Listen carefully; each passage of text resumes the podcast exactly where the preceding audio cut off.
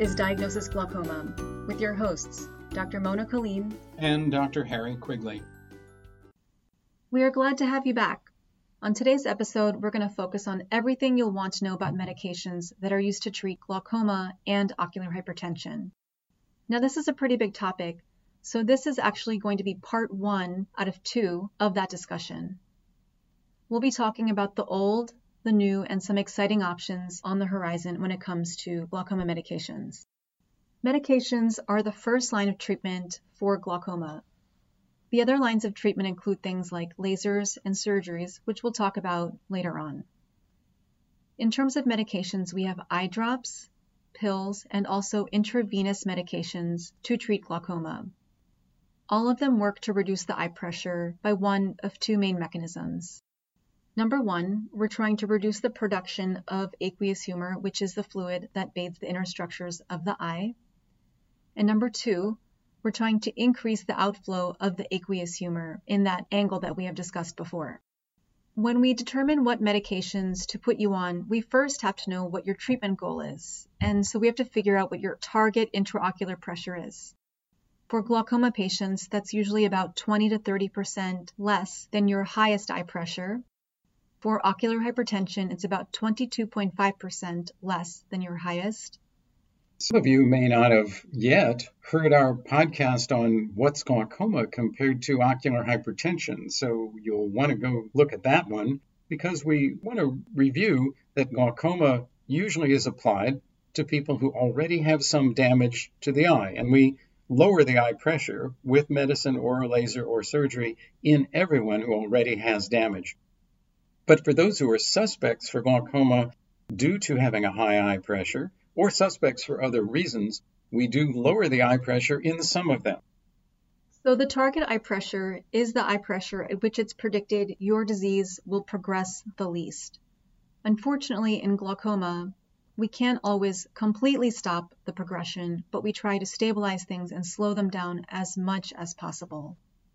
There are several classes of medications. We're going to go over the mechanisms of action, the side effects, some things you can expect, and we'll even try to get into some cost issues. Some of you who are real aficionados of this will say, well, are there randomized clinical trials that prove that this pressure lowering with eye drops actually works?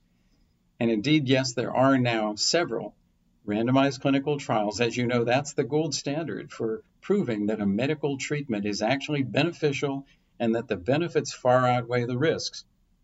And for many of the agents that we're going to talk about here, the things that are eye drops, a randomized clinical trial showed that taking the drops protects you from glaucoma. Not completely, but quite significantly.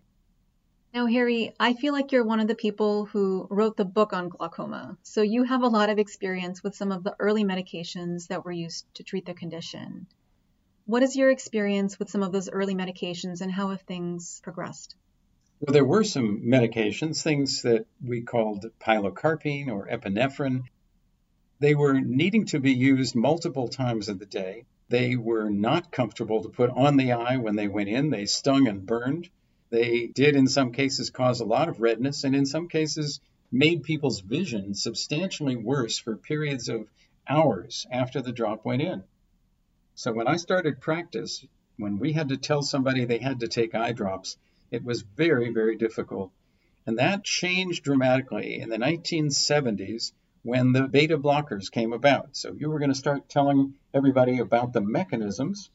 What group is the beta blockers in? Well, beta blockers, they are one of the aqueous suppressant eye drops.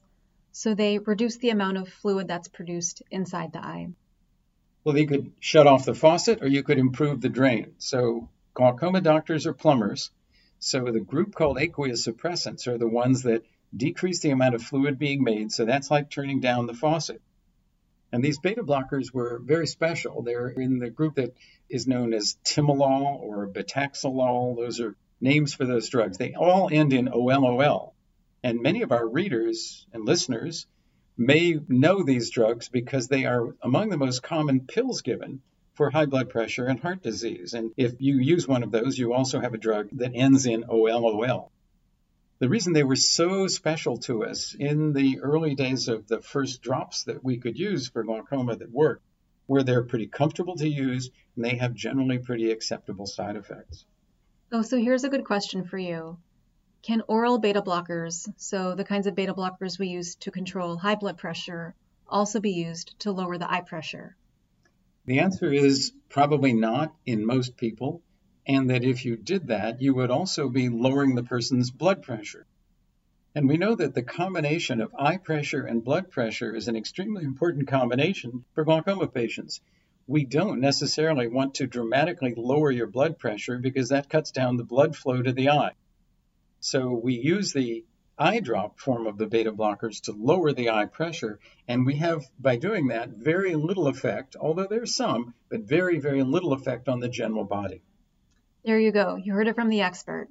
So if you're taking a beta blocker for your high blood pressure, it's not going to treat your eye condition. You still need to use a topical or an eye drop beta blocker.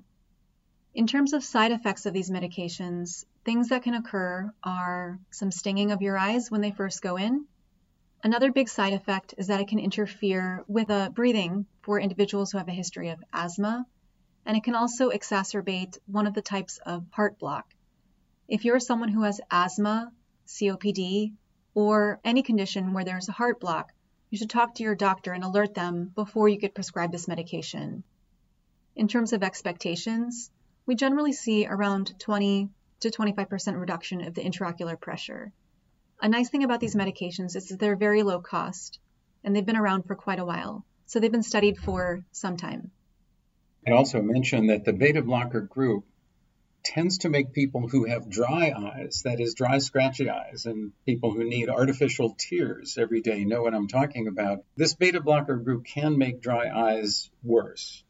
So we must be careful, and the doctor, when prescribing this, will actually do an examination at the first and second visit after starting it to be sure that the eyes haven't been made so dry that little dry spots are formed on the front of the eye, leading the person to have a sandy, uh, uncomfortable feeling.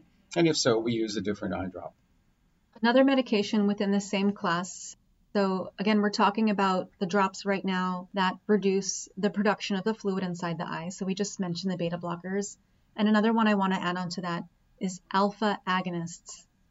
These medications include, you may have heard of like brimonidine, alphagan, or iopidine. Does agonist mean agony? Oh, agonist is it's a medical term, and the medical term means that it stimulates something. So these agents are affecting your unconscious nervous system. When we say alpha and beta, we're talking about two different classes of area of the nerves in your body that unconsciously let you breathe, let your heart beat, make your stomach work and your digestion function. All of those things that you don't have to think about. Well, these eye drops are going after the kind of lock and key mechanism called a stimulation or blocking that occur in that autonomic nervous system. So I interrupted Mona to, to just to say that an agonist is something that stimulates this alpha group of receptors, things that are like a lock and key. Yeah, thanks for correcting me. These are the good kinds of agonists. So they are very good for treating glaucoma by lowering the eye pressure. Again, as an aqueous suppressant, so reducing the production of fluid in the eye. What are those called? What are the generic names for those? These include brimonidine, alphagan, and iopidine, or apraclonidine is another name. Those really act well. They do need to be used morning and night. And in fact, when they were first approved by the FDA, it said you have to take them three times a day. Now, I don't know about Dr. Kaleem, but I don't ever ask patients to use drops three times a day because when we've looked into how well people can adhere with taking drops, almost none of our patients were ever able to remember their middle of the day drop when they were trying to take it three times a day. So, twice a day is pretty good enough for this alpha group of medicines for brimonidine and its brothers and sister drugs. They do, however, have a pretty substantial rate of allergy compared to the other drops. Now, by no means does everybody get allergic to it, but this drug group happens to cause allergy probably in 5 or 10% of the people over the period of years of taking the drug. They'll develop a lot of itching and redness, even some flaking of the eyelid skin, and then they have to stop that group of medicine. The effects go away. It's not permanent, it's not damage to the eye, but it is unfortunate that it leads to allergy that often that it leads to the drug needing to stop. I've also seen a couple of cases where a patient developed uveitis, which is inflammation of the eye, because of one of these medications. And as soon as we stopped it, that issue went away. So if you're having a side effect from one of these medications, call your doctor's office, let them know, stop the medication so they can recommend an alternative for you. These medications are also generally pretty low cost and they've been around for a while. They should be avoided in children, and I would also avoid them in the extreme elderly or people who have dementia. They can make people a little sleepy. I will tell you that I have a family member who I prescribed alpha agonists for, and he's a very busy person in his career. And he noticed that he started getting sleepy during the day, and we weren't sure what it was. So we went through a whole bunch of tests, and there was nothing that was conclusive. And then we figured out that it was actually from the eye drop he was taking, the alpha agonist. And as soon as he stopped it, that sleepiness went away and he was able to resume his normal work schedule.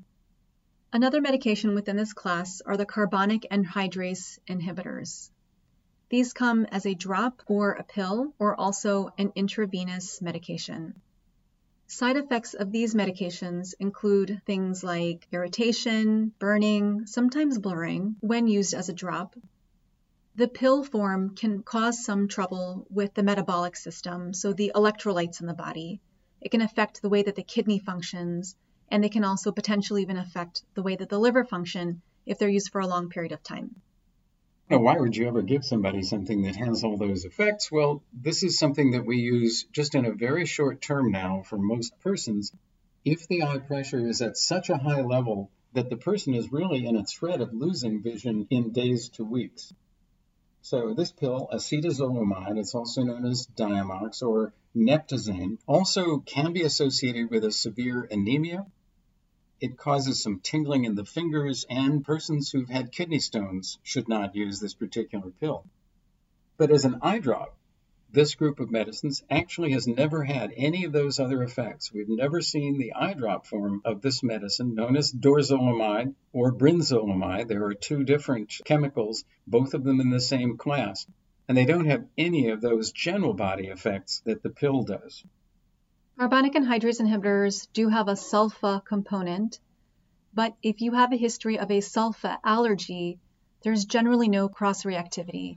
So just because you're allergic to a sulfa drug, it doesn't mean that you cannot use a carbonic anhydrase inhibitor eye drop. And the pill may also be safe for you as well, as long as it's used for a shorter term. The sulfa allergies generally are related to the antibiotics. So Again, that's just something you should alert your doctor to and have a discussion with them about. Again, if you encounter any side effects from the carbonic anhydrase inhibitor drops, tell your doctor, stop using them, and we'll look for an alternative for you. The next class of medications has to do with increasing the outflow of the eye. So here we're going to improve the drain. And there are many of us who believe that the outflow drug improvement is the most physiologic, the best way to lower the eye pressure because in doing so, it doesn't strangle the inside of the eye for new fluid to be made, but in fact improves the outflow of the drug. And for about half of those with glaucoma, their eye pressure is high because there's something wrong with outflow. So this is more directly going after the actual mechanism by which glaucoma causes its problem in that particular group of people. They also, because as Mona's about to tell you, have to be used only once a day, most patients find it much easier to remember to take this group of medicines. Well, the first one to mention are the prostaglandin analogs. These medications are generally used before bedtime, but at least just once a day. And in this class of medications, we have latanoprost, travatan, also known as travoprost, and Lumigan, also known as bimatoprost. Some newer ones include Vyzulta, also known as latanoprostene bunod, and Zioptan. The side effects of these medications include things like making the eyelashes grow longer.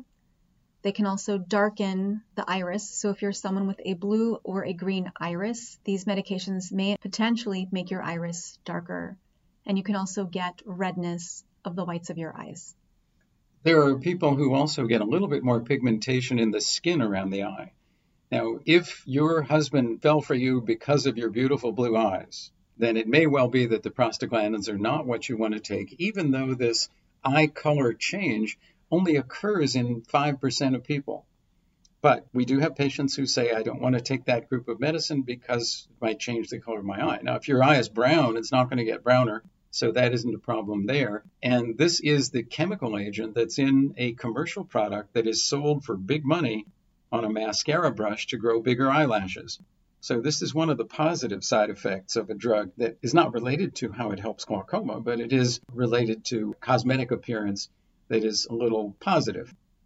There's also a little bit of loss of the tissues around the eye so that the eyes look a little bit more sunken. Now, some patients find that also to be a positive cosmetic effect because it looks a little like you had plastic surgery to get rid of the baggy eyelids.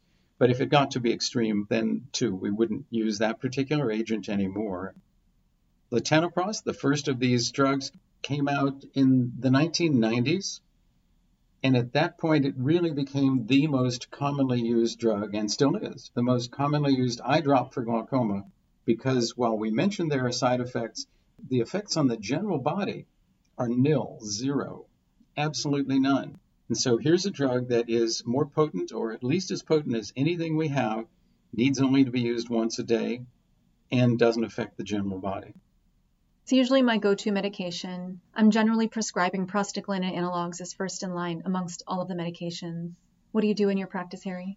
We both do, and that is true worldwide. So that this medicine, either alone or in combination, is the most commonly used thing for glaucoma and has really stood the test of time. One of the questions we get asked a lot is, well, you know, is the effect of these drugs going to wear off? The chemical term for that is tachyphylaxis which means that you use something for a while, but then it works less and less and less well. It turns out that the prostaglandins just keep on working. And as we're about to find out in talking about sustained delivery, giving one blast of the drug may actually be even better than using it daily as a drop.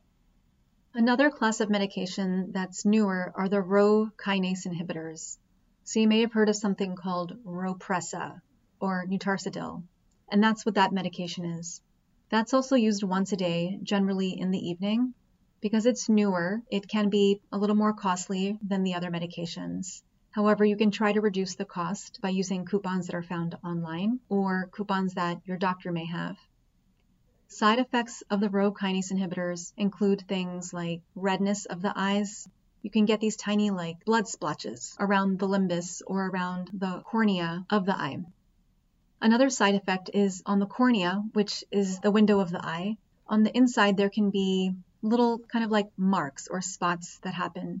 They wouldn't affect your vision at all. It's something that we as eye doctors see, and those spots would go away as soon as you stop the medication. Rhopressa, the Rho kinase inhibitor, was approved in 2018 in the United States and is being used more and more at the present time, many of us are adding it on to other drops when someone doesn't adequately respond to get to their target with the more standard drugs. And I think different doctors and different patients have ideas about should you use the latest thing. We have patients who always want to use the latest thing. If we have a laser treatment, they'll say, oh boy, that's a laser treatment. I'd like to have that. We have others who are more conservative about things and say, well, let's let everybody else try out that new drop for three or four more years so you guys can find out what the side effects are and whether it really stands the test of time.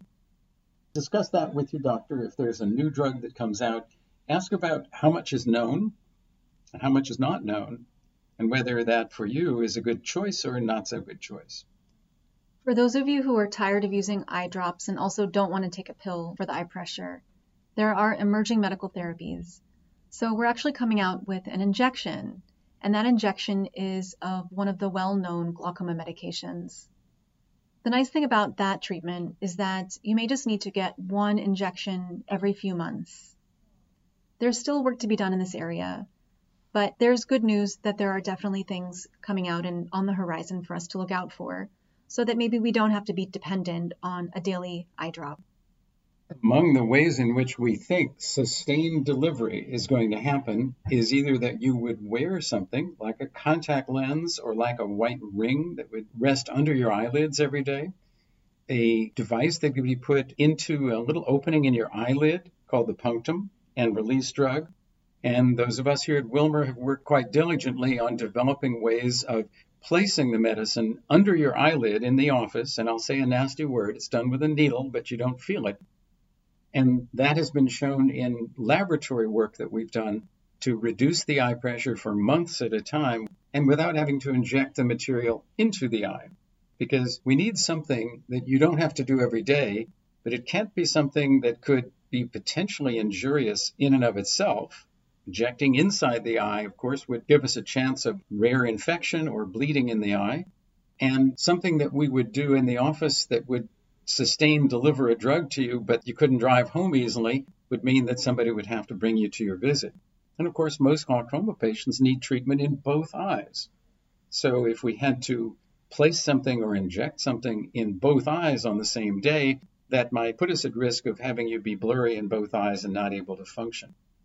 So there are a lot of issues in the development of this sustained delivery, but we're all looking forward to that form of approach to get rid of the bottles of drops. We're going to have a separate podcast, I'm sure, about the subject of how do you adhere to taking your drops and how good are you compared to how good you think you are at getting your drops in when we monitor you with a computer on your bottle. We have many tips for instilling drops into your eyes.